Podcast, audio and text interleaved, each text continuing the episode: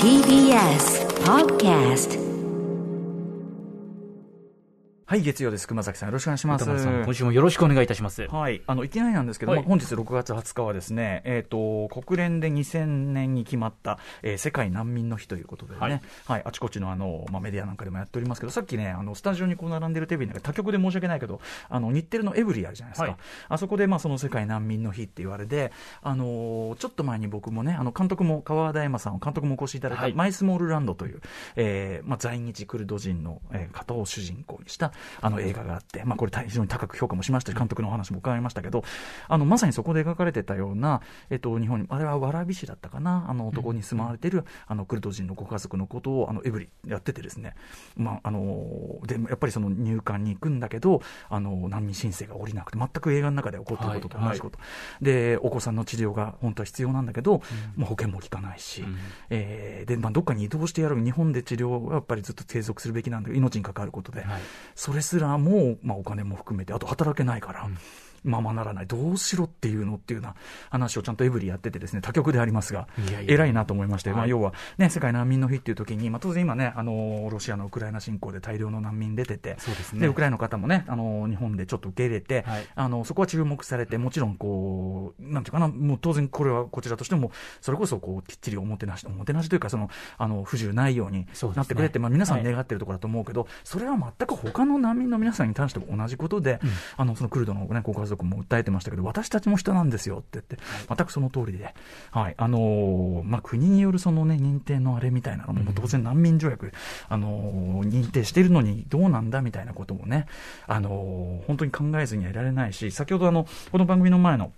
荻上チキさんのセッションね、はい。ずっとあのやってたのが、あのウィシュマ・サンダマえサンダマリさんのね、あの入管で死亡されてしまったんで、はい、それであのえ結局、不起訴処分になっちゃってみたいなのが、いかにこう理不尽であるかというようなことをね、あのきっちりあのセッションらしく伝えて、これぜひ皆さん、あのお聞き逃しの方、あのタイムフリーなどでぜひ聞き直してみてください。あのその最後にすごく、あのチキさん、大事なことをおっしゃっててですね、あの要は結構この難民政策に関して、あの結構与党、野党で出してる法案が全然もう180度違うというか、はいあのまあ、人権意識というか、そのいい方向に向かうって意味では、もう明らかにそのもう与党案は結構ひどい改悪の方に向かいつつあって、みたいなことをちゃんと踏まえて、まあね、あの選挙も近づいておりますが、あの各政党どういうことをあれしてるかっていうのは、そういうことを踏まえてやるというのは、本当に全然、まあ、あの我々のやれることの大きなうちの一つだと思いますので、そうですね本当に思いましたね。はいぜひこれ、あのセッション、本当に素晴らしかったです。えーこれ聞いていただければなと思います。ちょっと硬い話から始まってあのマイスモールランドもそうですし、先週のあのムービーウォッチメンでやったフリーという、はい、あのこれアフガニスタンの難民の青年の話で、これも含め最近ここのとこちょっとこういう話題をね扱うことがすごく多かったんで、はいそうですねはい、ちょっとこのぜひぜひあの皆さんもどちらもあのマイスモールランドにしろフリーにせよ、あのーなんていうかな、もちろん社会いわゆる大文字の社会問題を扱った映画であると同時にあのそれぞれなんていうかな本当に映画として、まあこの言い方ちょっとその不謹慎に感じるかもしれないけど映画としてちゃんと面白いっていうか、はいはい、あのー作品なので本当に心からお勧めしたい、えー作品でおたちでございます。ということで。月曜、ちょっとあの、熊崎くん周りの話もありますし、えーということで始めてみましょうか。アフターシックスジャンクション6月20日月曜日時刻は今6時4分です。ラジオでお聞きの方も、ラジコでお聞きの方も、こんばんは。TBS ラジオキーステーションにお送りするカルチャーキュレーションプログラム、アフターシックスジャンクション、通称アトロク。パーソナリティは私、ラップグループ、ライムスターの歌丸です。そして、月曜パートナー TBS アナウンサー熊崎和人です。熊崎さん、あの、こんばんは別に合わせていいんですよ。なんかこう、今更みたいなのがあるよね。あの、そうですねおふお風呂お風呂いつ一緒に入るのやめるか、バッチリ合わせて。てるね、パートナーもいたり言わないパートナーも、いろいろパターンあるじゃないで宇すか。垣さんは単に忘れてるだけだって言ってました。いや、私はだから最近、うん。合わせるまではないんだけど、なんか言ってないこいつみたいな思われたくないみたいなところもあって。思春期かよっていう。そう、だから、言えばいいじゃないですかだから、ちょっと、聞こえるかな？うんぐらいの。その感じ。ぐらいの。わかりましたよ。その立ち位置ね。そのぐらいの立ち位置を今表明した、ということ。だから、その、その何ですか、そのめんどくさいや、い、違うんですよ。なんか堂々とすることでもないけれども、な言ってないとも思われたくないところ、な、なんでしょう。分かってくださいよ、玉さ わかる気もしますけど。この立場わかる気もしますけど、今更ね、今更バシッと合わせるのもちょっとね。ん。そう、だなんかずっとこうやってきて、ええ5年目に入りました。で、あの赤く、他のパートナー言ってるやつも結構多くなってきたな。でもなんかこう、そこ切り替えってなんか、なんか恥ずかしいじゃないですか。わかりますよいきなりこう来たな、みたいな。ええええだからちょっとずつさ、そのちょっとずつ音量とかをちょっとずつ上げていく、ちょっとずつこの IE を合わせていくでいいじゃない？いやー、ちょっと、私。なんだよそれだ だから、今日ぐらいの、今日ぐらいの感じで、来週以降も行きますので、お聞きの方ぜひよろしくお願いします。これが熊崎スタンスでこれで行きますんで、私。あの写真でね、写真撮るときに、真ん中じゃない、あえて、あえてこっちのあたりにいる。はいいます。はい。いる、でもいるという存在感をちょっと出したいという気持ちはある。だからこその、こんばんは。わかりました。この感じ。熊崎さんスタンス、ご注目ください。は 逆に注目を。そういうこと言われると、ちょっと来週以降、困っちゃうね困っちゃうんですね。はい。あの、すいません。あの、世界難民の日のはい話しましたけど、あの、この番組でもね、あの、てか TBS でも何度かお知らせしてますけど、あの、いろいろこう、あの、まあ、当然ウクライナ侵攻とかも含めて、てかウクライナに限らないんだけどね、はいあの、難民いっぱいいてですね、あの、まあ、支援を求めている。で、あの、ね、世の中こう、いろいろこう、いろんな問題、急にはよくはなりませんが、私いつも言うのは、その、最近特に思いますね。あの、やっぱと、とかく我々こう、無力感みたいな言葉を簡単に使いすぎていると、うんうん。私たちのこの状態を無力とは言わないですよ。うん。無力というのは銃を突きつけられたり、頭から爆弾を落とされたり、どっか檻の中に入れられちゃったり、えーそういう、でもそれでさえ皆さんね、そういう中でもなんかいろんなことやってるのに、えー現状の我々参政権もある、一応、まあ発言の自由等も一応はある、はい。えーみたいな社会に暮らしているうちに、まだこう無力という言葉を使うのは早いのではないか。えーという意味で、まあ例えば募金寄付なんていうのはですね、あの、何一つ恥じることなくやるべき、あの、できること。で、確実にあの、例えば人道支援では確実に役に立つことですから、例えば、はなんですかね、そういうし物資、支援物資1個、なんかあれのしたって、もうそれも確実に役に立つことで、僕はだから、そうではい、あの、私みたいに、後ほど言いますけど、私みたいにどうしようもない人間はですね、あの、せめて、後ほどどうしようもない後ほど、出てくるんですかえー後ほど、後ほど言いますよ。私がどれほど見下げ果てたか人間かっていう話は後ほど しますけども、あの、というような人間に、せめてものできることとして、例えばお金ってあるなと思って、毎月引き落としにしてね、くだらない飲み会とかに使わないようにしてるわけです。つってもくだらない飲み会もしてるんだからどうしようもない。えーっと、いいことですよ、それも。そんな皆さんのくだらない飲み会のお金、いや、くだそうくだくだらなくないかもしれませんが、それでストレス解消発散になまあ、ってそれも大事かもしれません。それも大事事。です。それも大事ですが、あの、寄付なんかもいいと思います。ということで、えっ、と、UNHCR というね、国連の機関、これ世界の難民を支援している機関でございますところか、えーとかも含めてですね、あのー寄付なんかも受け付けているそうなので、これ TBS のラジオのホームページで人道支援のあちこちの募金先紹介しているので、はいこの、U えー国連 UNHCR 協会のみならず、えっ、と、いろんなところありますんで、まあ、例えばその、なんだろうな、入管のああいう、こう、ちょっと私はもう本当に、もう端的に人道問題といういうかね、この、ウィシュマさんの問題なんかはね、あの、国家の外国人政策、うんぬんの問題だって目の前で具合悪くて、治療を求めてる人にしないっていうのは、これもう国家の外国人政策うんぬんの問題じゃないじゃないですか。はい。はい。あの人権減少とかそういう話ですから、もうね、なのであの、そういう問題に対してなんかやるんだったら、アムネスティという手もありますしとか、僕、セーブ・ザ・チルドレンと私やってますし、世界中のね、えーあとはやっぱり国境なき医師団という、やっぱり治療医療というのは非常に大事ですよとか、えーいろんなところにね、やっておりますんでね、ちなみに私、あの毎週、あその毎月の引き落としのみならず、えームービーウォッチ面で私ですね、ガチャ1万円余計回しという、あの、最初に当たったガチャの映画の関係者が、に本当に申し訳ないっていうか、あ当たっといて、はい、すいません、はい、すいません、はい、ごめんなさい、まあまあまあ。あれが、あのくだりいんのかなって、ちょっと、ああそあそこで当たった映画を明かす必要ないかもしれないね。もう一回回せばいいだけなんだから、なんか屈辱的な思いさせてんのかなみたいな気もちょっとしなくもないんだけど、そうですよね。えーまあ当たった上で回されるわけですからね。本当にすいませんね、はい。ということで、まあ、そのお金も着々とですね、えーまあ、UNHCR だとか各所のところにこう行っておりましたね、ははい。い、本当にね、私のような見下げ果てた人間のお金はそっちに行くのが本当に、ね、何があったんですか、田村さん。大したこと、大したことではないという、いや、そんなことはどうなんでしょうね。これは捉え方次第ではないでしょうか。その前に、熊崎さんの話でもしておきましょう。はい。熊崎さん、えっ、と、あれですよね。ちょっとこのメール来てるんで、これ見ましょうかね。はいペニメンナーニさんです。歌村さん、熊さん、こんばんは。こんばんは日曜の昼頃、うなぽん目当てで、うないりささんです。はい木曜パートナーナー TBS アナウンサー、うないりささん、うなぽん目当てで、アッコにお任せを見ていると、東京おもちゃショーのロケで、うなぽんと熊す、熊すこと熊崎和人さんが一緒にテレビに映ってるじゃないですか。なかなか見れないアトロクパートナー同士の共演にかじりつくように見てしまいました。うな、熊の息の合ったコンビネーション。普段は見落としがちな熊スの顔の小ささ、スタイルの良さを再確認できたなど見どころが多くて大満足でしたありがとうございます。さらにですね、このロケの先のですね、こんな方からもいただいております。お塩と書いておすおさん。えー歌丸さん、熊崎アナ、毎週楽しい番組ありがとうございます。初めてメールさせていただきます。ありがとうございます熊崎さん、うないさん、東京おもちゃショーの会場で、3D 立体オセロとルービックキューブを取材していただきました。株式会社はいメガハウスのおすおです。おーありがとうございました。えーお二人はまさに美男美女、日常では見ないオーラを感じましたいや、。それは言い過ぎ。あの場でお二人にお会いできるなんて、その興奮を隠すのに必死でした。おかげさまで商品の評判もよく取材いただけた皆様のおかげです。本当にありがとうございました。簡単ですが、感謝の気持ちをお伝えしたいです。とえー株式会社メガハウス、押尾正弘さんでございます。ああ、もう、おそさん、多分お話、うんお声掛けしてくださった、うんで、アフターシックスジャンクション聞いてますということも、あ、い言ってくださった方だと思います。はい。いや、嬉しいですし。いや、嬉しいですね。あとやっぱり僕、なんていうかな、こう、やっぱ、うなぽんとクマスの、この、だってツーショット仕事ってなかなか、いやー、ないですよね。珍しいんじゃない？ななテレビとかで、まあ、ラジオで、なんかこう、二人でやったとか、私が毎朝いた都市型生活情報ラジオ、興味 R とかで二人でやったりとかありますけど、テレビで二人こう、ドン映って、ロケに行くとかっていうのは、おそらく初めて。これ当然アトロクリスナー出れば非常にほっこりする瞬間でしいやょうし。ー、ありがたいですね。まあ、楽しかったですしね、うなりさんとこう仕事して。こう、なんかこう、立体パズル、ルそのとルービックキューブと。ルービックキューブですね、はい。と、あと、立体オセロって、まあ、オセロの平面のところに今、画像を出しましたけれども、こう、立体の山みたいな段を作ってうんうんうん、これ何が違うかっていうと、側面もうんうんオセロの面として使うのうわで、面白そう。これですから、目の前だけを見るんじゃなくて、360度こう見渡していかないと、何がどうめくれて、白が黒に変わる、黒が白に変わるとかがわからないので、より難易度の高いめちゃくちゃ面白そうじゃん。ははいい。はいはい。立体にするだけでこんなに変わるって、もうあまさにアイデア商品のオセロですよね、こういうのを、まあ、開発されたメガハウスのお須尾さんのところも取材させていただきました。しさんなんか二児の父でもありますから。そうですね、これまさにまさにそういうこともあって、今回一緒に。うないアナウンサーと一緒に行ったんですけれども、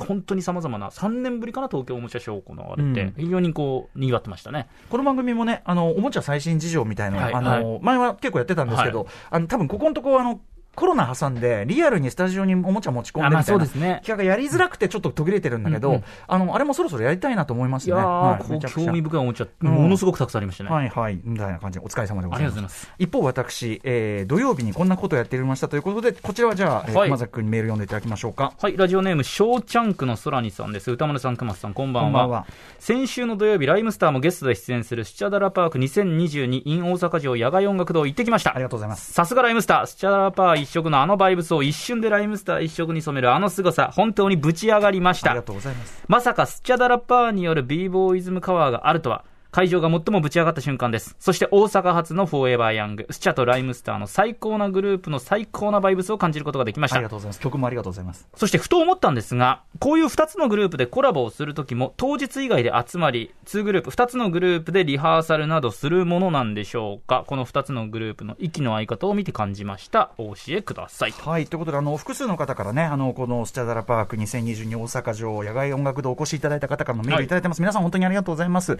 えっ、と、改めて言うなら、スチャダラパーが、えっ、と、まあ、毎年あの、日比谷の野外音楽、で、日比谷野外音楽堂は2ヶ月ぐらい前かな、はい。あの、やりまして、めちゃめちゃあの時は寒くて、たった2ヶ月前なのに、あの時む、ね。くっそ寒くて、もう、はい。あの、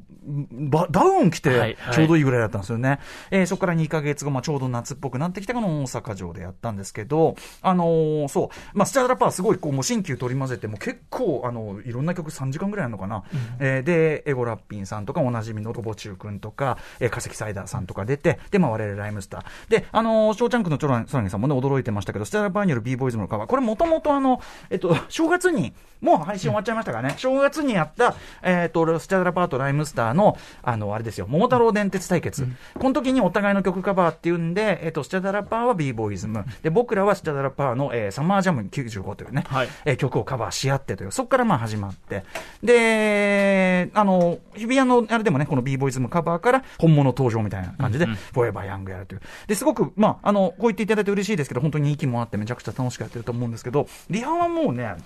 だから、フォーエバーヤングに関しては全く必要ないぐらい、もうもう何度かやってるし、こういうのってね、その、あんまり固めすぎない方がいい。あの、当然当日のリハもありますしね。はいはい当日のリハもありますけど、うんあの、別日に集まってわざわざやるほどはもうやってなくて、あうの、やっぱね、ある程度その、例えばからのからの、ここはじゃあ、その、あの、一人一人回していくとちょっと複雑だし、はい会場とのレスポンス感もあるから、とりあえず、前半のからのはって必ず、この、掛け合いの時は前半ライムスター後半スチャイってことにしとこうかとか、ほうほう。あと、この後のまだいける、まだまだいけるは順番に、こう、マミー D、坊主、僕みたいな感じでやっていこうみたいな、そういう、こう、ある程度の取り決めだけして、はいはい。で、間の、こう、掛け声とか重ねるとことかは、割とこう、なんとなく、こう、ライブの中で出来上がってくるのに任した方が、あんまり決め込みすぎない方が、ね。あだからね、結構あるんですよ。僕らの、僕らに限らず、このタイミングに限らず、リハーサルって、ある程度まで固まってくると、はいもう一回やるって言った時に、いや、これ以上固めるのやめようみたいな。そうすると、もうその、なんていうかなうん、ちょっと固まりすぎちゃう時がある。まあ、これ場合によるんですけど、ものすごいこう練習重ねて、ビチッとやった方がいい時もあれば、まあ、ある程度こうラフにやった方がいい時もある。うんうんで、まあ、だからなのでこんな感じでね、あの、よく受け取ってもらえれば何よりなんですが、はいはいさあ、ここで私の見下げ果てた男を恨み何があったんですか、歌丸さん。えっと、端的に言って歌詞を間違えました。ね。えー、しかも結構、あの、一個間違えたとかじゃないですよね。結構な区間間違えて、区間ですね。区パー間。ト、パート区間。えー、そうですね。言ってみればそうですね。御徒町田畑間といったところでしょうか。勝ち町田畑ってありますね。御徒町田畑間。上野とか、だから、えーうぐいす谷とかいろんな、日暮里とかいろいろありますよ。僕のそのホームグラウンドのあたりですかね。西日暮里とかも含みますけども。結構ありました、それ。えー、そうですね、あのぐらいの区間、間違えましたね。で、間違ただ間違えてただけじゃなくて、やっぱりその間を私、そこは、そこでこう中途半端にやっぱキャリアありますんで、あの、なんていうかな、なんとなく、フリースタイル的にと言いましょうか、断片的なラップ感で繋ぐこと、多分、多分だからあんまりこの、あの、フォーエバーヤング、あとまあ、当然野外の音響という問題もあります、はいはい。ワンワンしてるんで、なんかね、見たとこあんまみんな気づかなかったかもしれないですね、ひょっとしたらね。あ、そういうなんか、歌丸間違えたみたいな、そういうことはなかった。なんか音源と違うなとは思ったかもしれないけど、すすごいこう、うわじゃーみたいな感じじゃなかったんだと思うんですよ。うんうんうんうん。ただもう、あの、ウェーイっつってね、でもちゃんと僕プロですから、その間もう、いや、なくちゃんとこう、はいはいえーこういろいろやって、盛り上げてはいちゃんとやりますよ。裏帰ってきて、申し訳ございませんでした 大変申し訳ございません。うーん、ちょっとね、これはまずいなという。うんななかなかないことですよただね、これね、本当にね、一番良くないのは、うわ、間違っちゃったっつって、その、壇上でテンション下がった顔してて、てめえが悪いのにね。で、それが周りに波及してくるのあ、やっちゃった。これが良くない。ね。もう当然、この、誰も他、お前以外の誰も悪くないんだから、あの、ちゃんとそれ以外の間違ったとこ以外にダメージが一切ないようにする。これはもうプロとしての教師でございます。なるほど。ずうずうしいんじゃないんですよ。うん、あの後ろ下がったらもうずーんってこう、まあ、縦にもう線がぐーんと入ってましたんでね。出てるうちは引きずらずにってことですね。えーで、あー、御徒町田畑感ぐらいだなーみたいなことをね。うんなかなかありますし。そういうことです、ね。絶妙なチョイスのような気もするな、ね徒町田畑って。御徒町田畑間の皆さん、本当申し訳ないです。飛ばし、すみません、飛ばしちゃって、本当に僕にとってはすごく大事な地域なんです。はい僕にとっては本当に、あの、ホームなんです。なので、本当に、あの、軽んじてるわけじゃないんです。御徒町田畑内でいっぱいいろんないい駅、うぐいすらにとかいろんないいとこありますんでね。はい、日暮里もいいですね。はい。なんといっても西日暮里、すごく使っておりますし、はい。あの、僕にとっては大事な駅だということを、心に留めていただいて。それぐらいそうですね。区間があったそうですね。その、なので、本当に申し訳ございません。でも、あの、全体としてはすごいいい、あの、ライブ感になったと思いますんでね。あの、ということです。あ、えっ、と、ニコ生のライムスタースターラパー配信、6月30日まで見られるので、ぜひ、あの、あの、ライスターラパーの b ボーイズカバー、カバーそして、えっと、歌、ライムスターのスターラパーカバー、えーそして、フォーエバーヤング、えーそして、あと、桃鉄対決。これぜひ皆さんご覧いただければ、6月30日まで見られます。あとちょっとです。